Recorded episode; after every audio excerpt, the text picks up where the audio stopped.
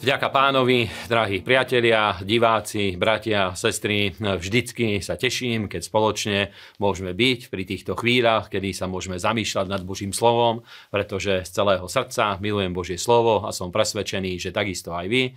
Preto dnešný deň opäť máme tri časti, na ktoré sa pozrieme.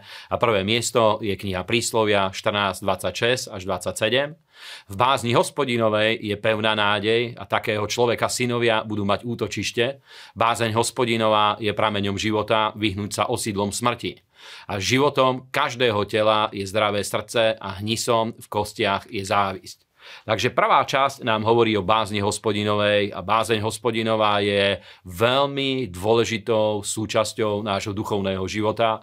Je to veľmi dôležitá súčasť nášho vzťahu s Bohom, pretože tak, ako je to napísané, že v nej je tá sila vyhnúť sa osídlam smrti a bázeň hospodinová to je taký svetý obdiv, svetá úcta, ktorú máme voči živému Bohu, voči svetému duchu, voči jeho prítomnosti a to že nechceme zarmútiť Boha, nechceme zarmútiť Svetého Ducha, pretože viete, že aj v Novej zmluve je napísané, aby sme nezarmucovali Svetého Božieho Ducha. A keď máme toto fantastické spoločenstvo s našim Otcom, ktorý je v nebi, skrze Ježiša Krista v Svetom Božom Duchu, nechceme ho za žiadnu cenu stratiť a práve preto je bázeň hospodinová v našom srdci a ja vás povzbudzujem, aby ste chodili v bázni hospodinovej. Ďalšia časť hovorí, že životom a zdravím každého tela je zdravé srdce, ale hnisom v kostiach je závisť. A skutočne toto zdravé srdce je také srdce, ktoré dôveruje pánovi z celého svojho srdca.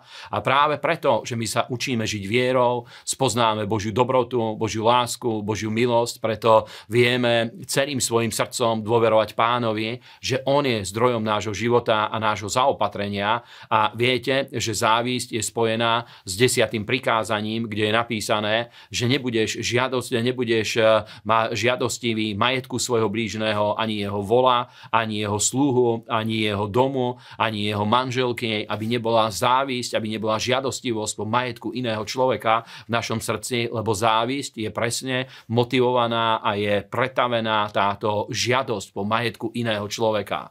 A práve preto zdravé srdce, to je srdce, ktoré dôveruje hospodinovi a ktoré celkom sa na neho nadeje a dôveruje Božiemu slovu a vie, že poklad pre každú oblasť života je práve v pánovi. Druhé miesto sú skutky Apoštolov 8, 18 až 24 a tu je napísané, že keď videl Šimon, že skladaním rúk Apoštolov dáva sa Svetý duch, doniesol im peniaze a povedal, dajte aj mne tú moc, aby ten, na koho by som položil ruky, dostal Svetého ducha. A Peter mu povedal, tvoje peniaze nech sú aj s tebou na zatratenie, pretože si sa domnieval, že dár Boží možno nadobudnúť si za peniaze. Nemáš dielu ani losu v tejto veci, lebo tvoje srdce nie je priame pred Bohom, preto čiň pokánie z tejto svojej nešlachetnosti a pros pána, ak by ti azda mohol byť odpustený úmysel tvojho srdca. Lebo vidím, že si v horkej žoči a v putách neprávosti a Šimon odpovedal a riekol, proste vy za mňa u pána, že by neprišlo na mňa nič z toho, čo ste povedali. Amen. A toto Božie slovo je takisto veľmi dôležité, pretože nám hovorí o tejto závisti a o zlých postojoch, ktoré vedia byť v srdci človeka. Šimon, keď videl to, že apoštolovia Peter a Ján slúžia Božou mocou, videl to, že Boh ich mocne používa, myslel si, pretože bol naučený manipulovať, pretože bol čarodejník a manipuloval zástupmi, myslel si, že peniazmi môže zmanipulovať Boha, alebo dá sa kúpiť tento dar Svetého Ducha a tá to pomazanie pre službu a Peter hneď mu povedal, že je úplne v zlom stave, že jeho srdce je v putách neprávosti a je, je naplnený horkou žočou, čo nám hovorí, že človek, ktorý aj sa znovu zrodí, pretože Šimon sa znovu zrodil a bol pokrstený vo vode, aj kresťania niekedy potrebujú oslobodenie od svojej minulosti a od zlých vnútorných postojov a povedal, že to bol problém, ktorý zväzoval Šimona Mága a dá sa vidieť, že on nebol skutočne skutočne priamy pred Bohom, pretože nešiel a nečinil pokánie, ale prosil, aby Peter a Ján sa za neho modlili, pretože nevedel žiť v Božej prítomnosti, nevedel, ako žiť a chodiť spolu s Bohom.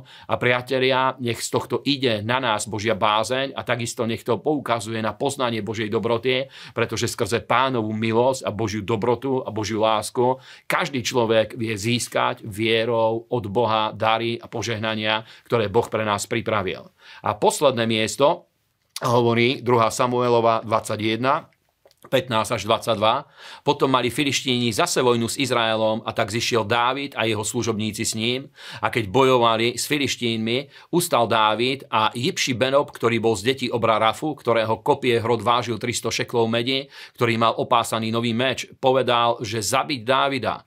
Ale mu pomohol Abišaj, syn Ceruje, ktorý uderiac filištína zabil ho. A vtedy prisahali mužovia Dávidovi jemu a riekli, nepôjdeš viacej s nami von do boja, aby si nevytasil nevyhasil sviece Izraelovej a potom sa stalo, že zase bola vojna v Gobe a Filištínmi vtedy zabil, Filištín, s Filištínmi a vtedy zabil Sibechaj Chušacký Safa, ktorý bol tiež z detí Obrarafu a zase bola vojna v Gobe s Filištínmi a vtedy zabil Ejchanán, Elchanán, syn Jare Oregíma Betlehemský, brata Goliáša, Goliáša Giťanského, ktorého drevo, jeho kopie bolo ako tkáčský návoj.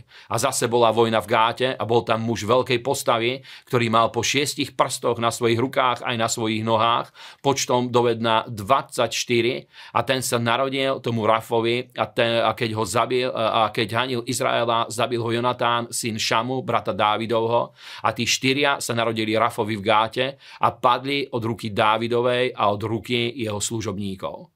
A títo štyria obry, o ktorých hovorí Božie slovo, o, už Dávid vedel, že ich bude treba poraziť, pretože spomente si, zabil Goliáša filištínskeho a potom jeho služobníci zabili štyroch ďalších obrov. Ale keď si spomeniete na Dávida, hneď keď išiel bojovať s Goliášom, bolo v ňom toto videnie, že treba zabiť všetkých týchto obrov a úplne ich poraziť, pretože do svojej tašky dal 5 hladkých kameňov. Jeden bol pre Goliáša a 4 boli pre ďalších obrov.